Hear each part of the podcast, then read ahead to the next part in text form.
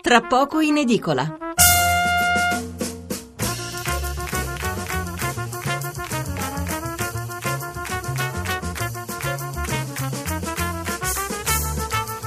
Buonasera da Stefano Mensurati e benvenuti all'ascolto di Tra poco in edicola, la rassegna stampa notturna di Radio 1. 800 05 05 78 il numero verde per intervenire in diretta, 335 699 29 49 il numero per inviarci un sms. A parte molti titoli sull'immigrazione, che è ancora l'argomento dominante, che poi nell'impaginazione è spesso associato al rischio terrorismo, c'è l'allarme radicalizzazione nelle carceri sul web che è stato lanciato dal governo.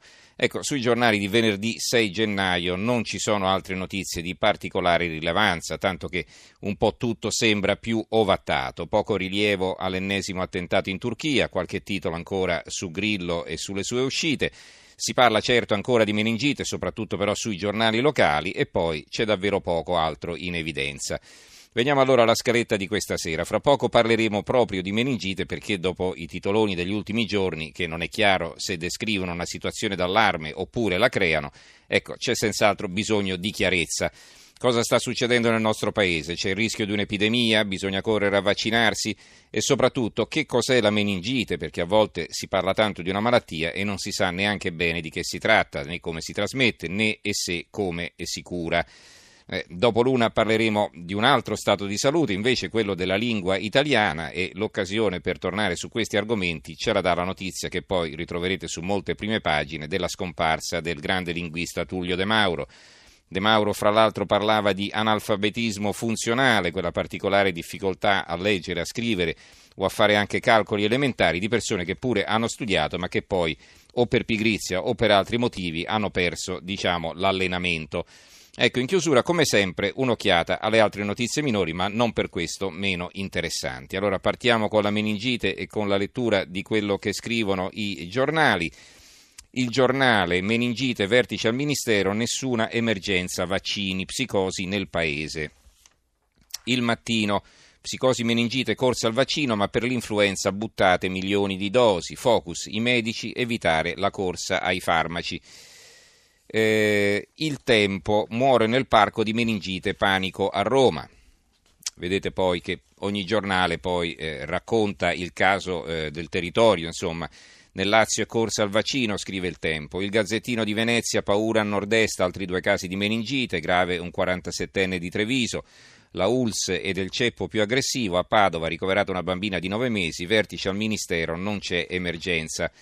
La Libertà di Piacenza apre così l'apertura: meningite, adesso è corsa al vaccino, pioggia di telefonate alla AUSL di Piazzale Milano, ma non c'è emergenza. L'apertura del Tirreno di Pisa, edizione di Pisa: meningite un altro caso, grave donna di 72 anni, ma non è del ceppo contagioso.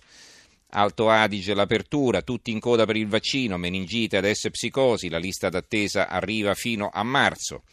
La Tribuna di Treviso, anche qui l'apertura: colpito da meningite è grave, trevigiano di 47 anni in rianimazione, un caso isolato. Il Mattino di Padova: bimba colpita da meningite, allarme in una materna di 90, l'ULSS, no, caso non contagioso. La Nuova Sardegna: meningite, nessuna emergenza, dice il Ministero. Il Corriere Adriatico ha un commento di Giovanni Guidi Buffarini, è singolare il titolo: date il vaccino per curare la psicosi delle masse.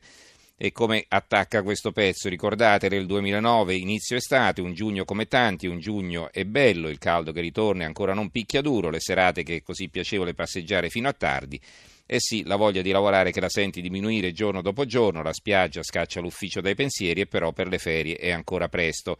A guastare l'atmosfera provvide l'Organizzazione Mondiale della Sanità, mica 4 pirla che su internet sganciano bufale, preannunciò un'epidemia influenzale di proporzioni epiche, un sacco di gente imparò una parola nuova, pandemia, e una sigla H1N1, al più impressionabili si guastò l'umore, in qualunque conversazione trovavano il modo di infilare pandemia e H1N1, gli ultimi giorni dell'umanità. La Sicilia: meningite, nessuna epidemia e vaccini disponibili nelle ASP, sono le aziende provinciali, le aziende sanitarie provinciali. Solo psicosi, rassicurazioni del Ministero sul fatto che le morti registrate rientrano nella norma. Ieri un caso non grave, non contagioso a Palermo. Il Giornale di Sicilia, meningite a Palermo, un settantenne ricoverato al cervello in nome dell'ospedale, la donna in condizioni serie ma gli accertamenti hanno escluso ogni rischio di contagio, il suo è un caso di infezione da pneumococco. In città somministrati 114.000 vaccini, quindi davvero tanti.